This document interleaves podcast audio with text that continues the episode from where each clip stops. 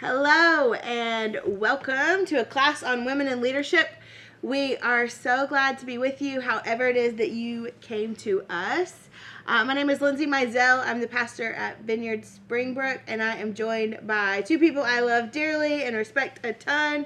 This is Chad Stewart, who is our associate at Vineyard Springbrook, and this is my friend Dave Strunk, who is the pastor of Church of the Redeemer, which is an EPC Presbyterian church here in town. Um, we are good buddies, good buddy churches. I sometimes I say you're our brother church, cousin church. I don't know what it is. Cousin, sister. buddies. Yeah. Yeah. Let's work through that over the next little bit. Uh, so we love doing things together. So we're excited to be here today to talk about women in leadership. Um, before we get started, I just want to kind of give a run through about our goal for this, as well as um, do some kind of broad strokes on different uh, ideas around women in leadership. But um, our point for this class was to offer a resource to you um, to have a place to learn more about what it looks like to affirm women in all levels of leadership. Um, we have at Vineyard Springbrook. eh, I'm the pastor and I'm a girl, so most people in our church are are good with that. Um, but they don't always know how to explain it to their family members or their relatives or friends or or how to back it up biblically or things like that. And so that's something that's really important to us that we wanted to get to you. Um, and so so that's really why we're here today. So we are um, going to come at this from the uh, perspective of affirming women in all levels of leadership. That isn't the belief for every church all across the board. Um, really, there's two main camps. This is, again, a really broad stroke, but there's two main camps on what to do with women in leadership in the church.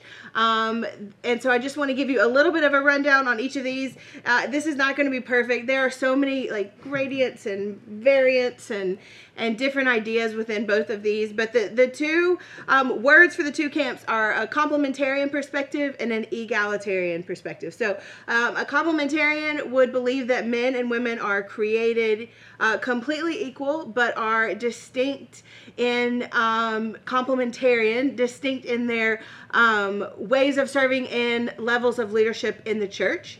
Um, whereas an egalitarian perspective would say men and women are created completely equal, and that levels of leadership or, or jobs of leadership in a church would be based on gifts versus gender. Is that a fair? Overarching assessment. And again within there's so many perspectives so many ideas within these. Um, and so what we're going to do today is we're really going to come at this just from an egalitarian perspective.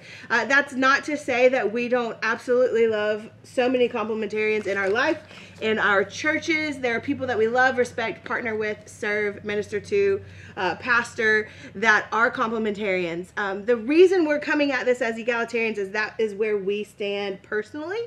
And um, and kind of like I said, the point of this video is to give you perspective on how to um, talk about and defend and uh, maybe even change your mind a little on women in leadership from an egalitarian perspective. So, with that in mind, I'm handing over the reins to Chad. Yes, thank you. Um, yeah, so I think a really fun part of this before we jump into the big questions and settle the the debate once and for all, finally, after thousands of years of dispute. Um, joking. Um, but um, I think it would be interesting to hear our journeys in, in this, to hear how we came about so people can relate to us a tad bit more. Um, I know personally for me, whenever I, uh, I at 19 entered a fundamental Baptist church that was conservative, that leaned towards the complementarian side of things. Um, and then I left that and I came to the vineyard and I was struggling with can women serve as pastors? And um, I remember Aaron preaching a sermon on it was in our oil and water series, and it was uh, preached by Aaron. And I had questions afterwards, and then Lindsay preached the next week, and Lindsay stood Me, up. Lindsay? You, Lindsay, preached, uh, uh, stood up and preached this message that later you found out Aaron told you someone critiqued it, and it was me. um, and you still get hot about the critique in it. Um, but while I was listening to Lindsay preach, I was just talking with God. And I was like, God, I don't know what to make of this issue. I've looked at the Bible. I've, I've listened to Aaron. I listened to all the people I respect. I don't know what to do. And God, knowing how much help I needed, this normally does not happen to me, but um, in that moment, God looked at me and said, "You're all in." Like like I heard, I was impressed upon me God saying, "You are all in here at the vineyard, and with women able to be pastors." With the sermon, I later critiqued and was not a big fan of. Um, uh, since then, Lindsay has preached lights out. Everything's been an A plus. It was just that one. He It said it was- was terrible. Let's be honest. it was just one, but uh, um, um, but God came and helped me out there and said I was all in on this issue. And after that, I learned a ton about kingdom theology and where we as vineyard people stand in the creation accounts, and and all that came after God helping me out initially. And I always find that funny that it happened with a sermon I disagreed with and did not like, and God was like, "You are all in on this subject." Um, so Dave, and what then is- now we get to work together. Exactly. I'm her associate, and it's fantastic. Best thing that ever happened to me. Um, but Dave, what has been your journey with this topic and this? The Lord works in mysterious ways because Yeah, that's an unexpected journey. I got another unexpected one for you. I grew up in a church that had a dual denominational partnership in the Southern Baptist Church and the Cooperative Baptist Fellowship, and contrary to Southern Baptist belief, actually ordained women as pastors. Wow. So it was a regular part of my experience growing up. Now that was in specific roles. They would ordain women to children's ministry pastor. Uh, they never ordained a woman to a senior pastoral role or what we might see as like a senior associate role or anything like that. But it was pretty typical for me. I remember going to ordination services of women getting ordained, at least two in my memory. And so it was kind of always a part of your sociology. And I think it's important to recognize how much our background and our sociology shapes how we view Scripture. Mm-hmm. Because whenever I would read passages of Scripture that would kind of maybe look down on women in church leadership, I would always instinctively put it in the same category as like the the verses in First Corinthians that would say, you know, women should wear hats or women's hair should be covered. So I'm like, okay, well the Bible's true. All of Scripture is God breathed, but there's some biblical interpretation we have to do here to to understand what we're reading here.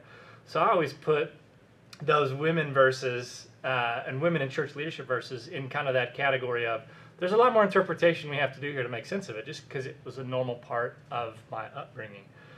Um, so that that's kind of a surprise or a shocker being a baptist upbringing. I'm no longer baptist i'm presbyterian now but uh, essentially have been egalitarian for all of my adult life because of that Yeah, awesome. Lindsay, as a woman, As a woman, um, How about you? yeah. So I I have this very distinct memory in high school. I was in a Sunday school class and. It was my junior and senior year of high school, and the teacher wanted us to find out what we believed for ourselves rather than taking that we would go off, graduate high school, that we would take our own theology with us, not just the beliefs of our parents and things like that. It was a great idea for a Sunday school class, and we hit all these like hot hot topics uh, week after week. But um, for this particular one, it was women in leadership, and um, and I remember him standing up in front of the class, and he said, "We're going to talk about women in leadership in the church today." And he read um, a, a, a Timothy verse, not the first Timothy verse that we'll get to, but the, in Second Timothy three, um, when it says uh, that the word of God is for the use of man in teaching, rebuking, and on. And um, and then his point at the very beginning was that uh, see clearly here it says that the word of God is just for men um, to teach that women shouldn't even really be able to read it because our brains are too small to be able to understand it. And it was it was the first time I had ever heard anything like that, and I was like, "What?" I actually think he was being facetious. I I, I love and adore this man, and he doesn't feel that way. Uh, but I didn't know at the time. He was just presenting an argument to let us try to figure out what we thought about it. Um, and it blew my mind. I, I it was the first time I learned that people thought women maybe couldn't serve in in specific capacities. And so um, for me, that led me. I remember. Uh, going down uh, to the church lobby i'm in tears my dad comes up to me my dad who, who's an ordained minister comes up to me and he's like what's going on i'm like i'm out I didn't know. Like, there's no room for me here, and I felt so duped. I felt like I had been uh, duped into a religion that that uh, was like, you know, Jesus loves you, and and He um, has invited you to join Him in this renewal, this kingdom mission. Except not all the way. You can't do all the things in it, and it was so offensive to me. And so my dad was awesome. He calmed down my 17 year old uh, dramatic self and said, um, and encouraged me to do what the whole point of the Sunday school class was, which was to investigate. That the, the whole point was that we would engage the Bible for ourselves to figure out where we landed on so many things. And so that started a journey for me of doing just that. Um, and and it, it a lot of it uh, began with kind of looking at my life and sort of like you said, like in my life, my experience was women were even in that church, women were leading all over the place. Mm-hmm. My um, like I said, my dad was an ordained minister, but if I had a theological question and he wasn't around, I was just as likely to go to my mom, if not more likely on some things. Um, my mom was a leader in our house and a, a teacher, and so I, I kind of used that experience and then started to engage the scriptures to figure out what exactly is going on here. And then, you know, now now I'm pastor. Yeah. Skipped a few years, but yeah, just, yeah, yeah, you got it, got it to the very end there. yeah. Skipped a few years, but um, but yeah. but yeah, here we are. Who would have thought? Who'd have thought? Who would have thought? me. Yeah, and so um, now we're going to transition into what I think everyone wants to know, and it's what does the Bible have to say about this issue? Um, and when we talk to people, or when you text people this week, they've had questions or they've had comments like, All I've ever known is men have been able to be pastors and women can serve as Sunday school teachers. They can mm-hmm. teach kids and mm-hmm. things like that. Um, so what we're going to go into is, is talk about um, our interpretation about how we view Scripture and what the Bible says about women being able to lead. Um, and the first one is uh, why does it seem like all the leaders in the Bible are men? That's one of the questions we had from people. So Dave, how would you answer that question? Well, first I would say that's not true. I mean, you could see women leading everywhere. Uh, there is, to use like a legal term, a preponderance of evidence to show you that women are leading in all different kinds of ways. You can mm-hmm. start much earlier, but uh, one of the prominent Old Testament examples is Deborah. She's a judge who leads Israel. She leads them in battle. She leads them in judgment. Uh, you can look forward uh, into a prophet whose name is Huldah in 2 Kings 22. I might be stealing some of Lindsay's thunder. No. You fast forward to the New Testament and you see Phoebe, who's called a deacon in Romans 16, Junia, who's called an apostle in Romans 16. You've got Lydia, who's basically the de facto church planter in Acts mm-hmm. 16. Uh, you got Priscilla, who is always listed before her husband, yeah. at least in two or three different places mm-hmm. in the New Testament. And she's there teaching a man, Apollos, in Acts 18. Four of Philip's unmarried daughters in Acts 21 are prophets, which means they would have spoken the word of the Lord to other people. I think. I mean, what did I just do? Seven, eight examples there. Yeah. Mm-hmm. Um, so it's not just men who lead in the Bible, and there are many more that I'm leaving out that are lesser or minor characters. But women teach. Women demonstrate leadership in the Bible. It actually happens. It's there. Yeah. Yeah. I, I think one of um, the most compelling things to me is that um, outside of what Dave said, which is um, incredible, I was always taught uh, after after this experience that I told you about, I, I was taught that um, women in the Old Testament, like Deborah, like Huldah, that they existed because God couldn't find a man to do the job, and so He had to put a woman in. And and if you read it, that's actually really not true. Huldah exists under a good king as a prophet, uh, uh, uh, talking the word of the Lord. And and then for me, again, uh, one of the more compelling things is is Jesus's treatment of women. That day that I was kind of freaking out, I remember my dad said, look it up for yourself. And then the second thing he said is, um, I don't have any experience of Jesus doing what you're saying. And it's true when you look at the most pivotal parts of our faith, the the birth of Christ, the death of Christ, the resurrection of Christ. The women are there, and and um, the first people to ever proclaim the resurrection, which that's that's what we call preaching. Preaching is to proclaim uh, the resurrection of Jesus. The first people to do it are are women. And um, so, so really, I understand the argument that it seems like men are the forefront and the leaders, but it isn't an entirely true argument. I think there's another piece um, that that we've talked about the idea of um, uh, redemptive movement hermeneutic that we yeah. that when you look at the scriptures this is uh, by a guy william webb uh, when you look at the scriptures um, you would see things getting better it's it's it's our our questions about slavery um, things like that. When you look at the scriptures um, as a woman, you see that from beginning to end, things are getting better for women. Jesus was absolutely crucial and pivotal in that. So I think part of the reason that you don't um, if, if the question is you don't see women in the forefront as much, is um, there there really are, are it is a fair argument of place and time, and so the fact that you see women at all in the forefront in the Old Testament, I think, is absolutely astounding and compelling and incredible, and that it just gets bigger and bigger and more and more and more. Yeah, women's role gets more inclusive of their leadership, especially in the midst of God's people. Now, I have a different, like, theological framework called covenant theology, but when you look at the covenant people of God, the women role for women gets bigger over time. Mm-hmm. Right. Yeah. Yeah. Yeah, I, I'd love that argument. Yeah, and I think what you guys are talking about leads us into our next question that I think sets us up when we talk about in the book of Genesis and the creative order, in which complementarians would say the creative order would be that that that that men and the mm-hmm. hierarchy are above women, mm-hmm. and it would seem to me in what you guys are talking about, if that's true, then it sounds like God violates the hierarchy all the time, all Yeah. throughout Scripture, right? Because just because if it's that well, there was no other man to do it, then God's basically violating what He set up in the beginning, if if, if that's the case. So how would you guys explain the Book of Genesis to to people that that, as we've always heard it, that uh, women are second to men in that hierarchy? Dave. Oh, man. Uh, this. Uh, An the- easy one. Yeah, it's it's easy. The first comment I'll make is a little speculative, but some theologians speculate that, you know, in Genesis 2, when it's Adam's rib that's taken to make Eve, uh, the, the kind of micro view of the creation accounts, that he takes a rib in order to make Eve an equal.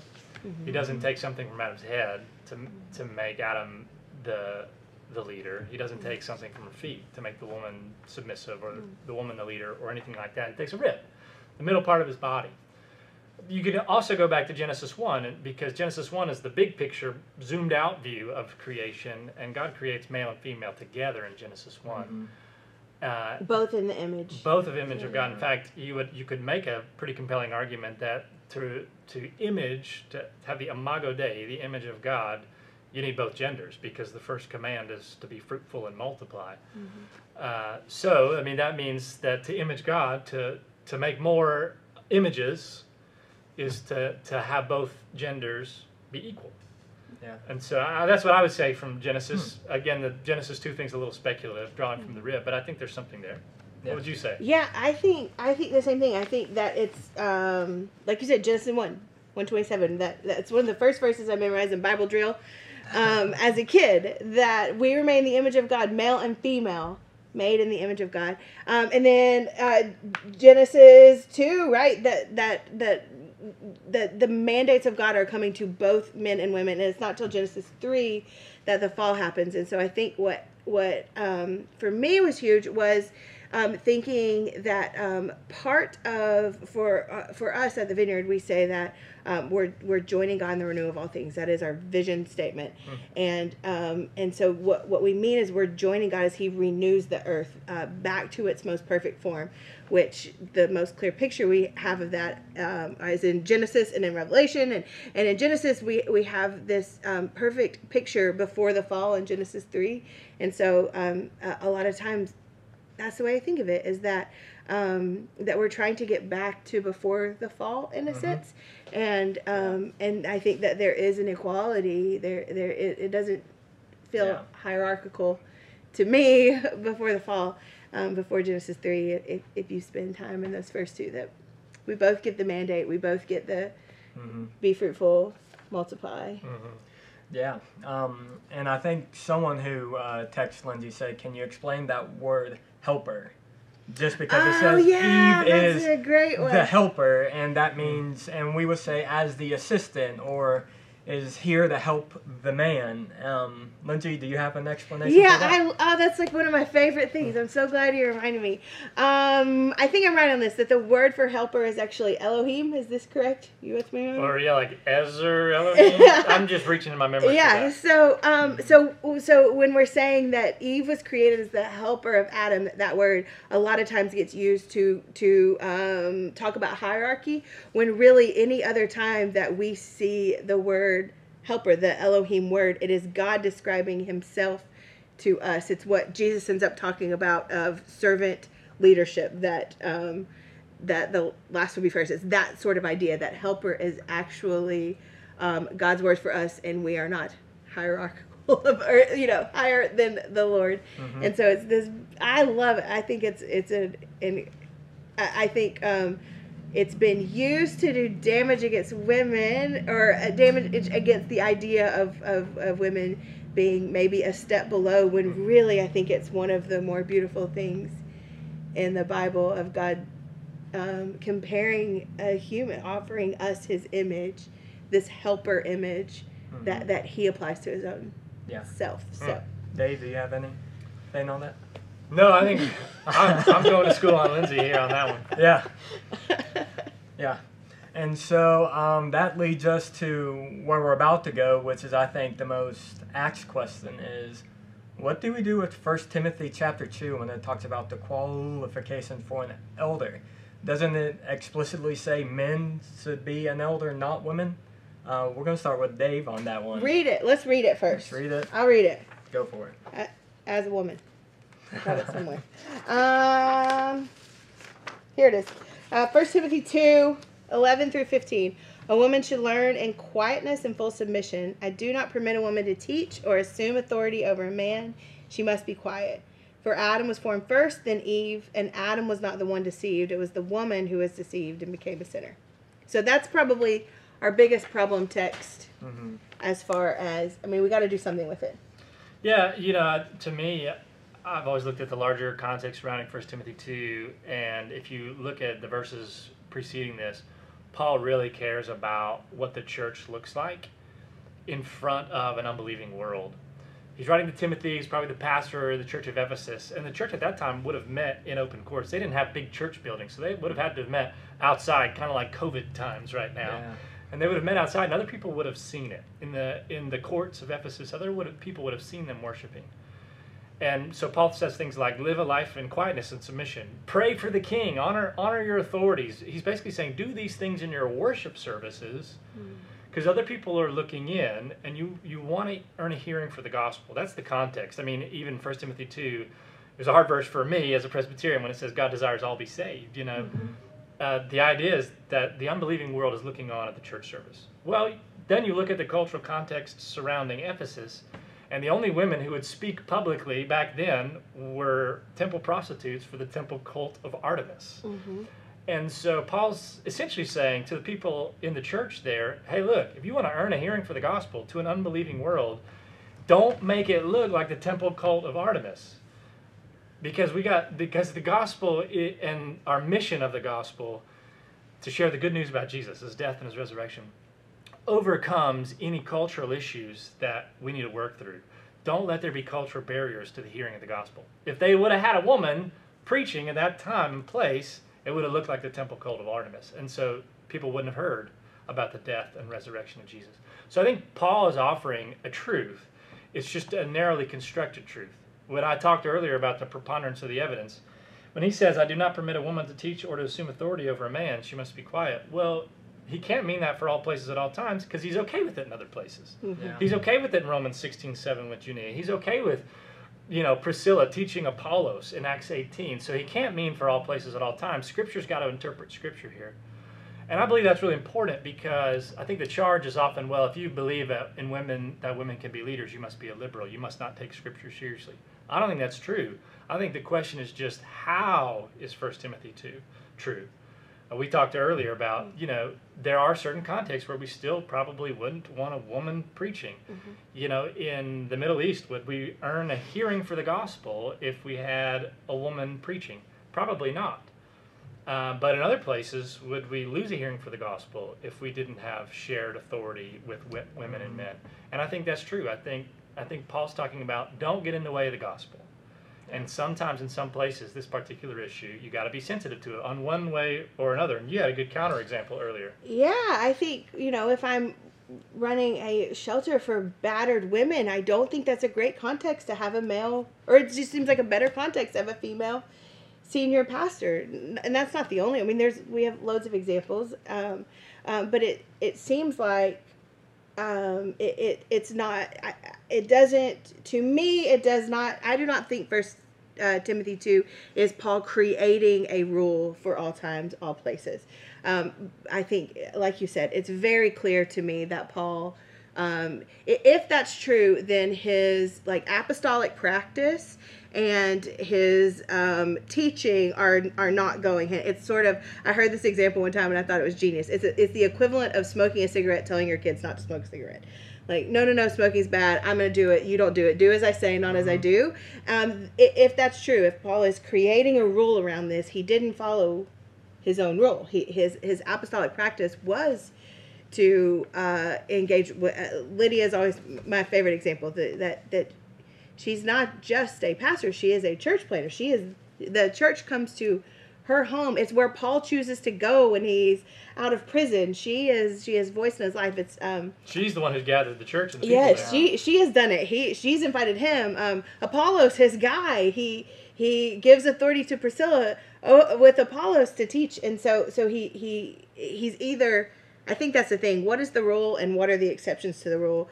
Um, and and and to me, this seems like an asterisk situation, of which there are situations with asterisks all the time, as you said, in Sure. in the Middle East, in in these different contexts. Um, Yeah.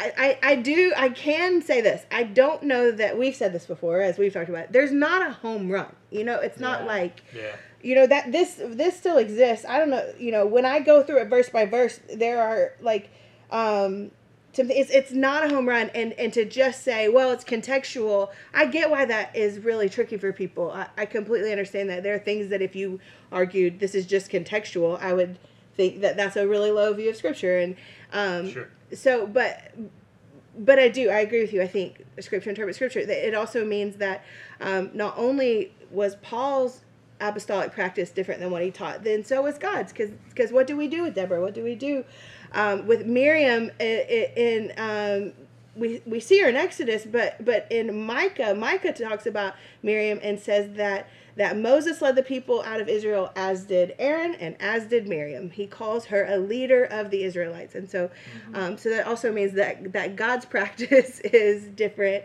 uh, than this rule. Um, And then I have a similar argument here as I do with Helper, um, is that. Um, if we're going verse by verse, this, this first one of a woman should learn in quietness and full submission. I, I think um, when we when we take this as something to demean women, I think we miss that Paul is an inviting women to learn in a time when no one was inviting women to learn. And um, the the word here, uh, if you go back to the original language, the word here for submission is uh, or of quietness is peaceableness, like to learn in peace, to be welcomed into the learning community, to be welcomed into the school of theology. That is insane. No one was doing that. Um, and so, anyway, That's your redemptive historical. there's that redemptive again. movement. Yeah, yeah, yeah. That, that The fact that Paul would address women at all was revolutionary in and of itself. are truly getting better. Yeah. Yeah. and, and I, I think there's some as if, if we take this as a rule where paul's practice was different i think that we see some of those inconsistencies even in a more complementarian argument and um, that that if it's a rule then then why is all of it not a rule? You know i guess right before it's um, there's rules about jewelry and hair cutting and things like that that aren't taken. Um, and, and then we see that that play out a, around rules with women in modern day where a woman can um, sing a song which is incredibly pro- prophetic preaching. We could sing a song about jesus but but not if it wasn't you know to uh, to music or that a woman could could speak but not on a stage maybe down below a stage or i've seen things where it's like a woman could speak behind a curtain or all or, or you can speak at a conference but not on a sunday morning or things like that. You know the, it, we start to get some interesting like the ways things play out i think get a little bit Yeah. inconsistent. Is that fair I think it would be fair, and you know, and I have a lot of complementarian friends, so I always want to project the best alternative argument. But I think you're right to say that there are cultural uh, factors that weigh into how all of this plays out. Yeah. And what mm-hmm. specifics does it play out? Does it mm-hmm. play out here in America and not on whatever we deem as the mission field? Does it play out with adults Yeah, but not yeah. children? yeah mm-hmm. You know, th- the specifics aren't there. and so everybody's got cultural factors for how they interpret this. And I think that should, to your point about there not being a home run, I think on this issue, we'd all benefit from having a little intellectual humility. Yeah. Just to say, hey, On look, th- just on this issue? I'm just kidding. No, but what a what a thought. yeah, like, Yeah. hey, you know, maybe, maybe there's another way to see it using purely biblical standards. Yeah, yeah, that's that's awesome. That's that's wisdom. Yeah, yeah. I love that. Um, and so, hey, we're going to move on here, and we're going to ask a question that brings it back home and personal to us. And um, I, I'm excited to answer this question. But uh, and we're going to start off with me and Dave, and then we'll go to Lindsay on this. Um, I'll have Dave start us out. But Dave, um, what would you say to women listening, or to your daughter, on this subject and their role in the church and in society in general, what would be your advice and the main thing you would want to encourage and say to them? Yeah, this is a challenge for me because I'm glad you asked the, the question towards my daughters. I know what I say to my daughters, but there, you know, in a world where there are multiple layers of appropriate submission when no one wants to submit, Mm-hmm. I think there's lots of layers to that. To my daughters, they, they would ask me, "Can oh, can a can a girl be a pastor?" I say yes, a girl can be a pastor, but I don't say that to every girl because other those girls have parents too, and those girls might not be in my church or they might be in somebody else's church. So what I usually say is follow your gifts as far as they go, and you might find the right church context to exercise your gifts in the way God is calling you Mm-hmm. someday. And there's just lots of ways to serve in the church. There, I mean, there are as many spiritual gifts as there are. There's lots of ways to serve in different roles and gifts. And I just tell, I, you know, we know women have speaking ability. We know this. I mean, common Yeah. sense tells us this. We know that, you know, in our tradition we call them sacraments. We know women can serve sacraments. And I just, I tell my daughters, you can do that too, but God's got to call you to it. In other words, I leave the door open Yeah. based on the different layers of submission that anybody, boy or girl, would have to mm-hmm. go through. Because I believe calling is always twofold. I believe a church always calls you, and God calls you internally. And so I just say, where that lines up, then go for it. Because some people's church traditions are not going to be okay with women in church leadership, or you know what I would say is ordained church leadership. But there's a lot of things you could do in that church still. You could still lead music or other things, uh, those other cultural factors we talked Yeah. about. So I just encourage girls. Basically, it's a theology of calling. If a church agrees and God, God and His Holy Spirit agrees, then go for it. Mm-hmm. That's that's how I'd say it. Yeah. Um, yeah. I know for me, um, I know in our context sometimes because we're just so about women and leadership roles that um, sometimes we we like to push the issues sometimes of we need women so so hey let's call this woman she can speak well or or this woman um, I would say to my own daughter that um, exactly what you said I, I would tell them hey walk in your gifting, learn your gifting. Um, nothing here, especially with me as a father, I would never withhold you if you feel like you have a call to be a pastor or called to speak from you. I believe the Bible speaks about that, and it needs your voice. I think if there's anything the American church needs right now and needs to honor is a woman's voice. And I think in the mutuality of calling, and Genesis is 1, of them given a mutual calling, it would be it would be that we have missed out on the woman's voice so much concerning these, these issues. I know partnering with Lindsay and coming alongside her and having to hear and me and her bounce ideas off from her, there's there's there's something about men and women we're different but equal. And the differences you have so much help me out whenever we're talking about issues about what we want to do in our church, issues in which we're talking about cultural aspects. I need the view of a woman so much, and I would tell my daughter, hey, your opinion and your views on things are valid, and they go right there along with men and women, and we need you to develop your voice, whatever that voice is going to look at, look look like, whether a pastor, whether a missionary, whether um, you're called to be a teacher or to be an entrepreneur. We need your voice, and we need your calling, um, um, and I would want them to find that.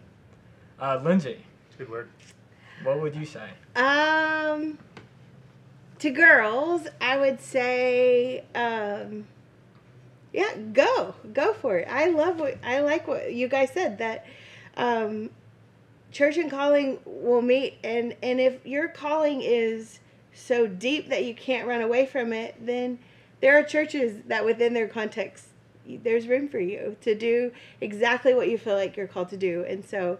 Um, go and, and i also would speak a word of patience and humility that um, my I, I, I, I've joked about this a lot. Uh, it's funny that we're doing this class, but I, I think one of the best things we can do for women in leadership is um, to let women talk about things other than leadership and women, or women in ministry. And Yeah. so, um, so my hope in, in my town, you know, we, we live in the southeast, and this is not a place where there are a lot of women in roles of leadership in churches.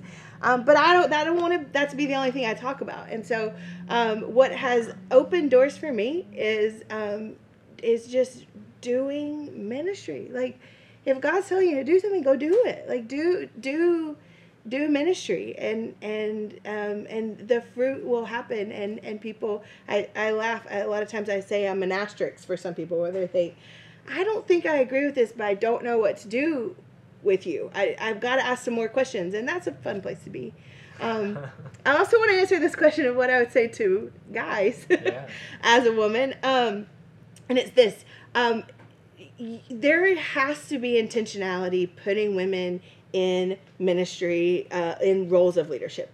Um, we it, it, it takes an eye and it takes intentionality and it ta- it's it's easier. We just we're we're homogenous people and it's just easier for us um, to do things we've always done or do things that we know to do. And so um, my thought is as um, and wherever wherever you are but especially men in the church or as fathers look for ways that you can enable and empower the women in your church the women in your life uh, your, your daughters um, your sisters your friends. How can you how can you help empower and cheer them on? The reason that i'm sitting with these two people and could sit with loads of people is they um, spend their time in this community cheering me on and empowering me and enabling me. Uh, Dave invites me to to do things that it would be a lot easier for him to invite someone else to do. But he he asked me to be part of things. He asked me to partner with him in services and prayers and all sorts of things. And so that's been a gift to me is that there are, are men who see me and and uh, see me as a friend and see me as a partner and and bring me along with them. And so. Um, we did a class with our friend Doug a couple of weeks ago, and he said, "Go find a friend that's different than you." Yeah. Um, I think that would be interesting. Go go have eyes for somebody that maybe is a, a little bit different or um, is different gender. Yeah. Empower them. Yes. Go do that right now. Yeah. Um, and so, hey, we're going to wrap up here with two more questions. Um, so, real quick, um, if you were going to Thanksgiving and you were having to have your grandma ask you, "Hey, you have a church that have that has a woman pastor. Um, why are you doing that?" Don't you know that's wrong? yeah, yeah. Um, um, how would you guys give a one to two minute answer, an elevator pitch on what to tell your grandma at Thanksgiving? Well, I would I would start with just a quick review of things we've already shared, which is Yeah. Grandma, would you be surprised to know that there's women examples of women leading and teaching throughout the Bible? Here's a list of six. Uh, and you know, do use that preponderance of the evidence and say, Grandma, I think this issue is a little more unclear than maybe you've been led to believe in the past. But I'd be willing to dialogue about it with you. You know, with gentleness, respect. I'm not going to shove it down the your throat. humility. Yeah. But I'm not making an argument from culture. I'm not saying, well, this is the 21st century in America and women lead and get it with the program, Grandma. That's not going to play. What is going to play is you'd be surprised to know, Grandma, how much God is okay with women leading and teaching. Here are several examples. Mhm. And, you know, we ran down quite a few of them. So go back to minute number five or whatever of this video.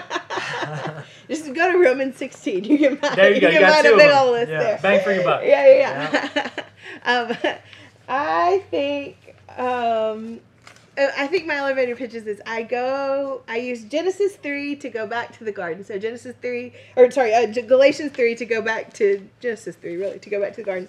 Um, Galatians 3 uh, is when Paul says that uh, there is no longer Jew nor Gentile, slave nor free, male nor female. And it, I think that uh, Galatians 3 is a picture of redemption, a picture of renewal, a picture of um, where we're going, where.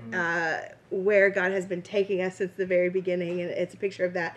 And so I use it for eyes on Genesis one. And so, Yeah. um, so I usually just ask people if you go back to the garden, um, what would you say? And and and when the kingdom comes in full, what would you say? When the kingdom comes in full, will will um, women have roles of leadership when the kingdom comes in full? And I believe that Genesis one shows us that that will happen. I also believe the whole Old Testament and New Testament shows that that will happen. But Yeah. um, but that's how that's my elevator pitch is, is what what what do you think? How do you see the garden? It was was um, the hierarchy a result of the fall, or was it the uh, original creation design? And how do you how do you interpret the kingdom coming in full um, as far as roles for men Yeah. and women? Yeah. And what do you do with Galatians three if if Yeah. you know? I'm not going to add anything for that because I always go to the creative order and the fall for that and just be like, and I always start the conversation because it is a conversation. Um, it's just not, I'm going to state the creative order and there you go. It's an ongoing conversation done in humility and gentleness. Um, and realizing even if we agree agree on these issues, as I preached y- yesterday, unity doesn't mean uniformity. It, it, yeah, it, yeah. you know, for, for us to partner in the gospel, it, it doesn't mean we have to agree on certain aspects, and this is one of them. Um, so, I, on that note, I do want to say I, I feel like um, as a woman, one of uh, there there's a, a guy. Uh, Dave and I meet with a couple of other pastors, and and one of them is um, absolutely a complementarian and a treasure, like a treasure to me. Someone I love and adore and respect, and someone who loves and adores and respects me, and um, and this is like the least interesting part of our relationship. And so to um, to to ha- so when you talk about humility when you talk about um, that unity doesn't have to have uniformity that we experience this unity we are partners in ministry um, a- and we can do that. Like with humility we can do that. And i think that um, that honoring others I we talk about it a lot but honoring others is is is number one here. How do we honor the women in our lives? How do we honor the men in our lives? And how do we honor um, the the people in our towns and, and in our cities and yeah, um, so, yeah. You got another question? I do have another question. This is the last one. Um, and real quick before we end, guys, what are some resources that have helped you guys out on this topic? Do you guys have any that you'd like to recommend? Yeah, I, I'd hesitate to mention one because I forget the name of the title, but uh, a husband and wife theologian pair, uh, Douglas Groothuis, G R O O T H U I S, Groothuis, and his late wife, who, who's now deceased, Rebecca Merrill Groothuis, wrote and edited a volume. I'm forgetting the title of it, but it's basically men and women in leadership, essentially. And they analyze egalitarian arguments uh, from a lot of different perspectives, many of which we've played out here, uh, and others we haven't, including resources in Trinity and theology about how men and women are equal. And that's probably the best one stop shop as far as because you can get all kinds of arguments promoting women in church leadership there. Uh, but I assume if you're watching this video, you know how to Google. So G R O O T H U I S. Look for uh, title affirming men and women both in leadership. Yeah, Lindsay? Yeah, I have a couple. Um, one is uh, the Vineyard Church VUSA has a great um, site on. Uh, if you will Google Vineyard Women, you can get there. It's fantastic. Um, uh, another book that I love, and it, it very much has a bend to it. You can tell from the title. is called "How I Changed My Mind on Women and Leadership," and um, it's, it's really specific ways where people kind of grew in their theology of this, and it's different stories, and and, and it's it's uh, fantastic. I love Dallas Willard wrote the introduction, and um, in the introduction he says, I, "I am writing the introduction because I never changed my mind. I was always affirming women in leadership, but I did not want to be left out of this book." So it, it's awesome. So I love that one. That's a great one. Um, I, I think that Scot McKnight makes a really uh, good argument. There's a chapter in the book Blue Parakeet that um, I think Scot McKnight has a, a, a really compelling um, argument there. And um, yeah, those are those are my favorites. Plenty more. We'll we'll add some resources wherever this is stored. We'll add resources below it too. What do you what do you like? Yeah, um, my favorite one just because um, he breaks it down for me. I need help in breaking things down, uh, but a vineyard pastor of the Columbus Vineyard, Rich Nathan, he has an essay called Women in Leadership How to Decide What the Bible Teaches. It's an essay. Google that. It's completely free. You don't have to pay anything. Contact me. I can send you the copy. um, um, it really broke things down and helped, and he goes from it from all sides, and I think it's a really biblically balanced um, look at this, even though he is hard egalitarian on this topic. So yeah, um, And the Derek Morphew book. yes, uh, different but equal by Derek Morphew. That is weighty. That's a lot of scripture. If if if that's what you want, get that book. It is fantastic. And so, yeah, so that's going to conclude our video for the day. Uh, Dave, thank you for joining us. It's been a pleasure having you and your voice on this. Thanks. I love the vineyard, so thanks for letting me join. Buddy Yes. churches. Yeah, buddy churches. We worked it out. yes. Yes. And guys, um, this is something we plan to keep on doing. If you guys have anything you'd like us to do a class on or have a discussion on, let Lindsay and I know, and we would love to have a talk, topic about it. But, anyways, we bless you guys. Love you. We hope you found this helpful. Um, we'll see you later.